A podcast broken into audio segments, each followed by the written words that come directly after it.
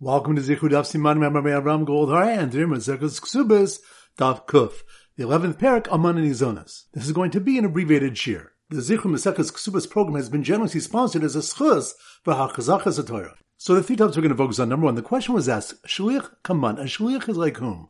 Are his sales treated like an almana sales and are considered void through a small error, or are they treated like based in sales, which are not voided unless the error amounts to a six?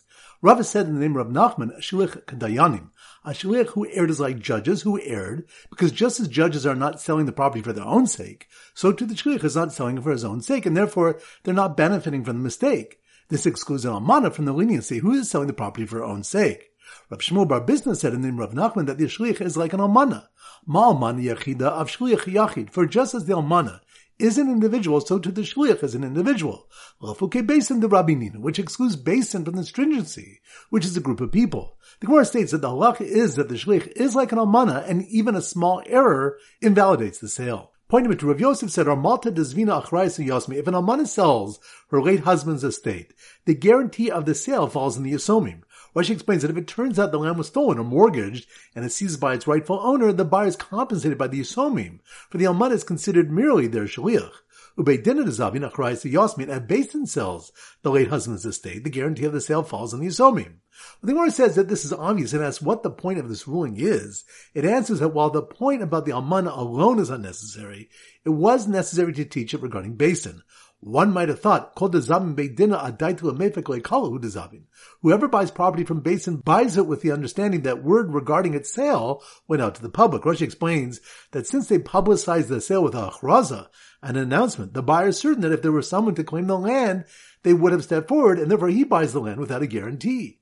Rav Yosef is coming to teach that in fact the sale is still deemed guaranteed, and it's on the Yisomim to compensate the buyer. And point number three, a Memra said in the name of Yosef, Basin Shemachru Blo Hachraza, the judges of a basin who sold the orphan's property without a prior announcement are regarded as if they had erred about a law taught explicitly in a Mishnah, and they therefore retract their sale.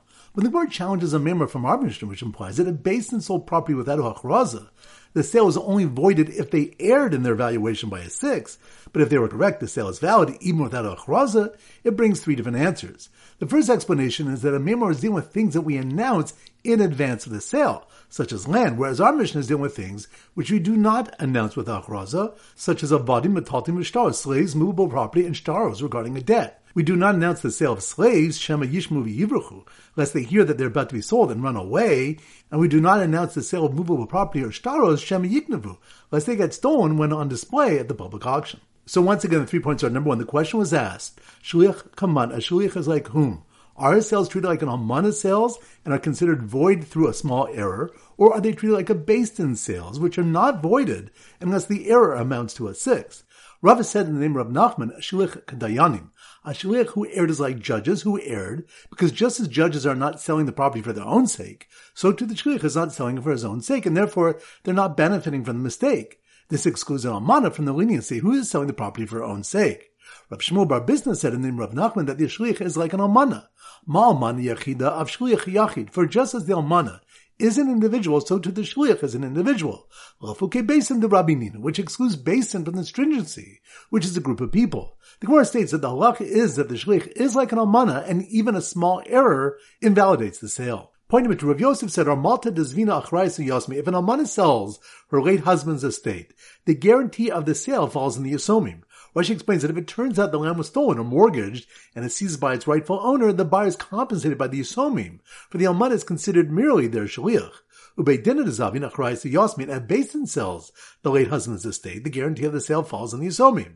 The Gemara says that this is obvious and asks what the point of this ruling is. It answers that while the point about the Almana alone is unnecessary, it was necessary to teach it regarding Basin. One might have thought. Whoever buys property from Basin buys it with the understanding that word regarding its sale went out to the public. Rashi explains that since they publicized the sale with a achraza, an announcement, the buyer is certain that if there were someone to claim the land, they would have stepped forward, and therefore he buys the land without a guarantee. Rabbi Yosef is coming to teach that in fact the sale is still deemed guaranteed, and it's on the to compensate the buyer. And point number three, a Memra said in the name of Yosef, Basin Shemachu Blo Hachraza, the judges of a basin who sold the orphan's property without a prior announcement are regarded as if they had erred about a law taught explicitly in a Mishnah, and they therefore retract their sale. When the Gemara challenges a Memra from Mishnah, which implies that a basin sold property without a hachraza, the sale is only voided if they erred in their valuation by a six, but if they were correct, the sale is valid even without a chraza, it brings three different answers. The first explanation is that a Memra is dealing with things that we announce in advance of the sale, such as land, whereas our Mishnah is dealing with things which we do not announce with achraza, such as a avadim, metaltim, shtaros, slaves, movable property, and shtaros regarding a debt. We do not announce the sale of slaves, Shema Yishmu Yivruchu, lest they hear that they're about to be sold and run away, and we do not announce the sale of movable property or shtaros, Shema Yiknavu, lest they get stolen when on display at the public auction. Alright, so now we go to our simmer daf kuf, and our standard simon is a monkey. A monkey. So here goes. The Yosomi's pet monkey, who was so happy that the shliach sale of the banana plantation was voided because of his small error, was let down when the Yosomi were required to guarantee it after it was sold again by Bastin and then got caught off guard when Basin sold him without Hail Chraza. Once again, slow motion. The Yosomi's pet monkey, monkey, that must be more Daf Kuf.